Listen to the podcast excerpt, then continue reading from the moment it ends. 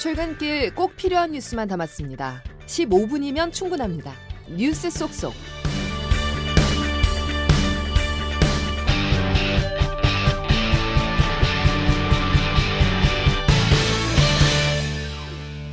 여러분 안녕하십니까? 11월 16일 목요일 CBS 아침 뉴스 김은영입니다.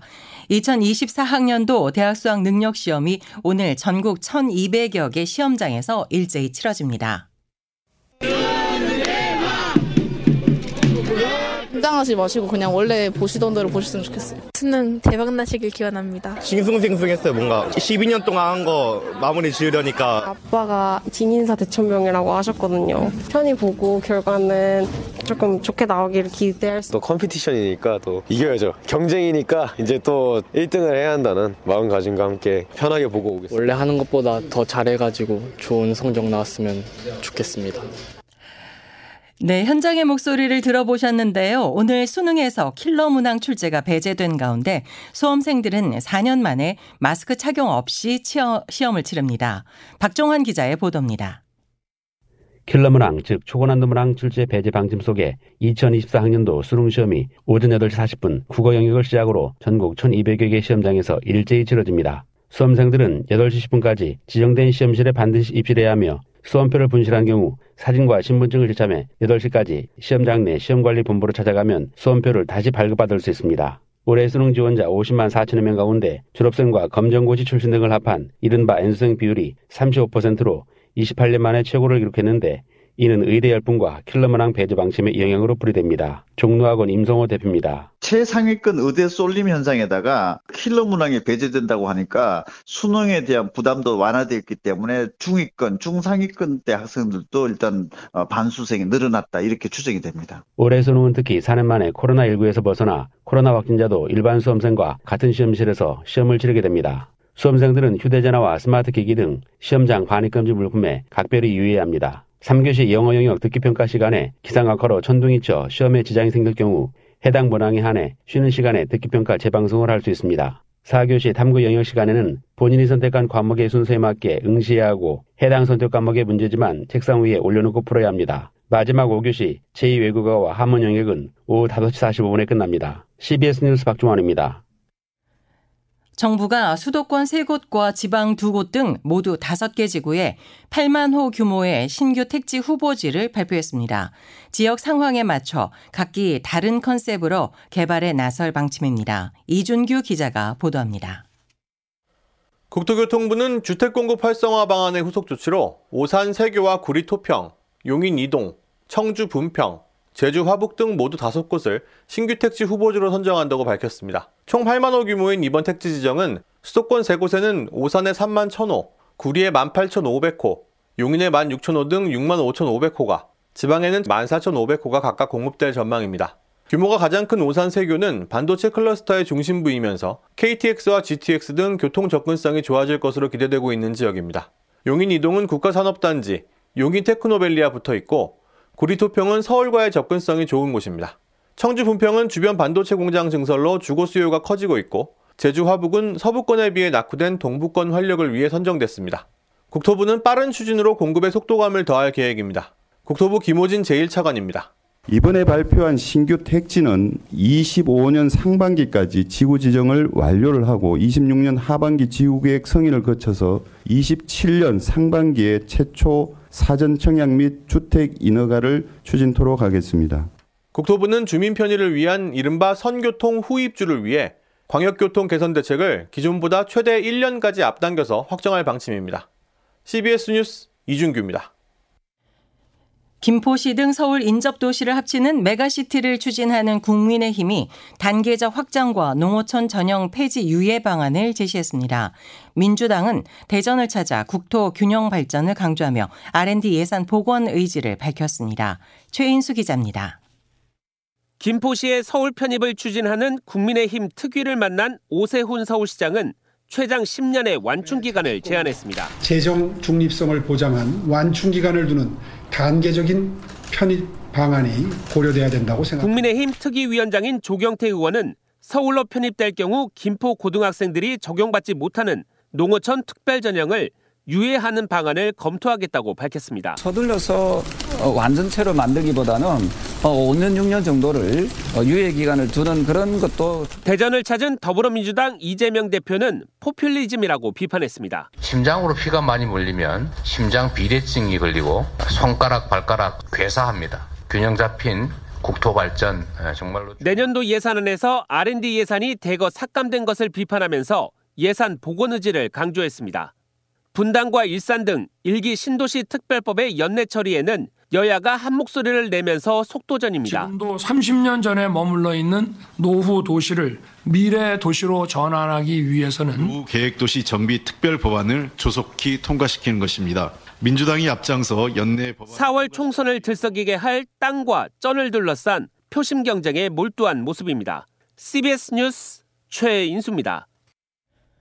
국민의힘이 친윤, 중진, 험지 출마를 놓고 연일 갈등을 빚고 있는 가운데 인요한 혁신위원장은 대통령이 혁신위에 힘을 실어주고 있다고 주장했습니다. 혁신안 수용을 압박하기 위한 것으로 보이는데 반발도 감지됩니다. 조태임 기자가 보도합니다. 지난 주말 지역구 등산 모임에서 새 과시를 한 장재원 의원은 서울 출마를 하지 않겠다는 뜻을 연일 밝히고 있고 정권을 주겠다던 김기현 대표는 오히려 혁신위원들의 발언에 제동을 건 상황. 에둘러 불쾌감을 나타냈던 인요한 혁신위원장 어제는 윤석열 대통령이 혁신에 힘을 실어주고 있다는 점을 공개했습니다. YTN 라디오에 나온 인 위원장입니다. 우리가 필요한 거를 그냥 거침없이 해라 이런 신호가 와서요. 인 위원장의 거침없는 행보의 배경에 대통령의 지지가 있을 것이란 관측이 제기돼 왔는데 인 위원장이 일종의 친윤 중진 압박 카드로 직접 윤 대통령을 언급한 겁니다. 다만 인 위원장이 언급한 윤심이 어느 정도인 건지 알 수 없고 독립적으로 혁신회를 운영하겠다면서도 윤심에 결국 기대는 것 아니냐는 비판도 나옵니다. 더불어민주당도 험지 출마를 놓고 시끄럽긴 마찬가지입니다. 비명계 대표 의원인 이원욱 의원이 이재명 대표의 경북 안동 출마를 주장하고 나섰습니다. 하지만 친명계 자장격인 정성호 의원은 즉각 일축했습니다. 당 대표가 안동 지역구에 가게 되면 거기 전력을 다해야 될 거 아닙니까? 예. 당 대표로 그냥 안동에 가둬두는 거죠. 이런 가운데 대표적인 비명계 의원들 중심으로 오늘 원칙과 상식이란 모임이 출범하면서 이 대표의 험지 출마 요구는 더욱 강해질 것이란 전망이 나옵니다. CBS 뉴스 조태임입니다. 김명수 합참의장 후보자의 인사청문회에서 자녀의 학교폭력 전력과 근무 시간대 주식 투자 등이 문제가 됐습니다. 법무부의 인사검증 실패 책임이 또 불거졌지만 한동훈 장관은 선을 그었습니다. 보도에 김태헌 기자입니다. 정순신 전 국가수사본부장 후보자와 이동관 방송통신위원장, 김승희 전 대통령실 의전 비서관에 이어 김명수 합참의장 후보자까지 현 정부 출범 이후 고위공직자 후보자의 자녀 학폭 문제가 불거진 건 네 번째입니다. 김 후보자의 자녀가 중학생 시절 동급생에 대한 집단 폭행에 가담한 사실이 후보자 지명 이후 뒤늦게 드러났습니다.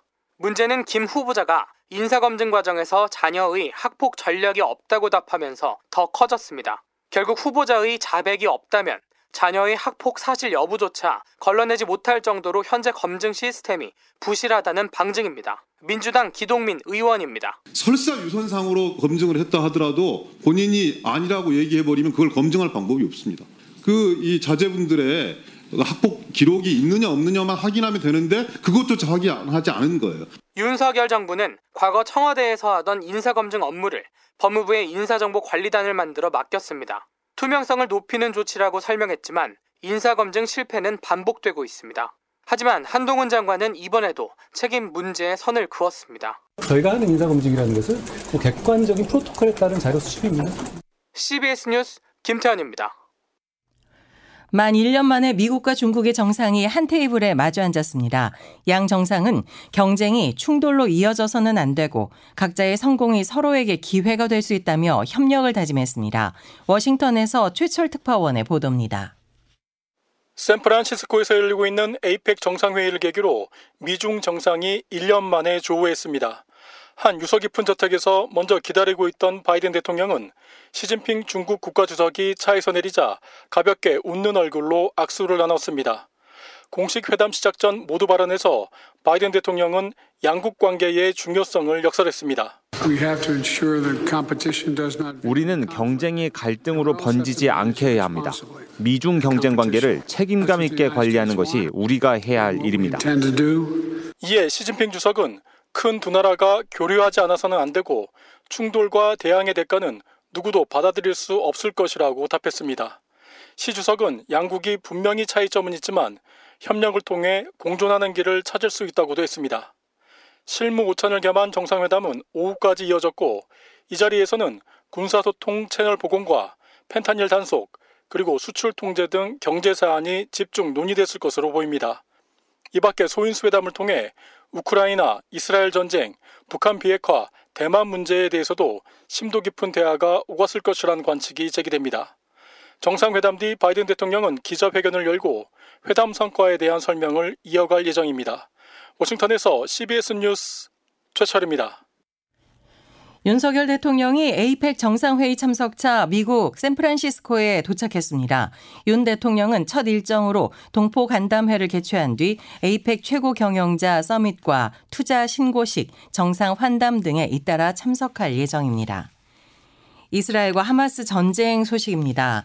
가자지구 북부에서 지상전을 벌이고 있는 이스라엘군이 가자 최대 의료기관인 알시파 병원에서 하마스의 작전 본부와 무기를 발견했다고 밝혔습니다. 정성욱 기자가 보도합니다.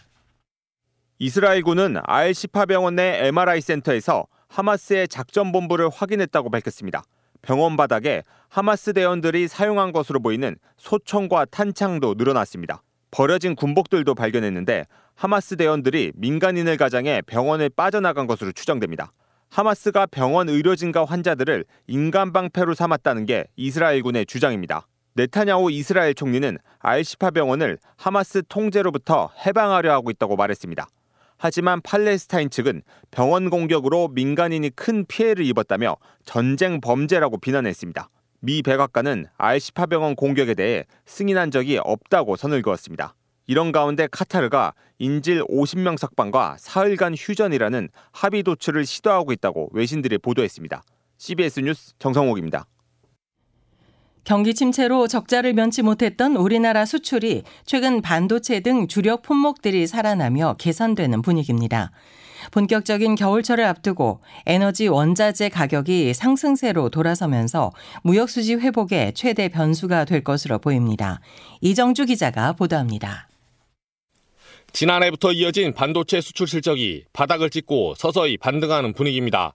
지난달 우리나라 수출은 작년 같은 시기 대비 5.1% 증가한 550억 9천만 달러를 기록하며 13개월 만에 하락세에서 벗어났습니다. 추경호 경제부총리입니다. 반도체가 이제 바닥을 확인하고 서서히 조금씩 나아지는 기미가 보이고 있는데 수출이 전반적으로 조금씩 이제 회복세가 조금 강해지는 듯한 문제는 석유와 액화천연가스 등 수입 에너지 원자재 가격이 재차 꿈틀대고 있다는 점입니다. 본격 겨울철을 앞두고 난방 수요가 몰리면서 원자재 가격이 상승세를 보이고 있는 겁니다. 지난달 에너지 수입액은 에너지 대란이 발생했던 작년에 비해 22% 감소한 119억 달러를 기록했습니다. 적자의 주요 원인이었던 원자재 가격이 진정되면서 무역 수지도 개선됐습니다.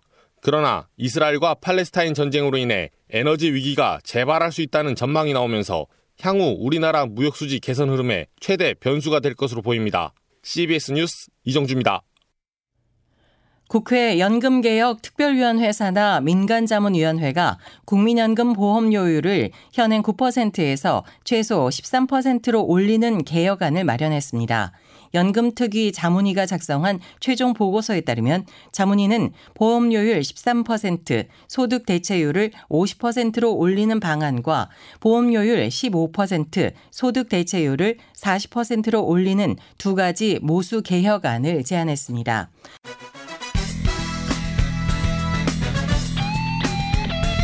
핵심만 담다. Save your time. 이어서 날씨를 이수경 CBS 기상 전문 리포터가 전해드립니다.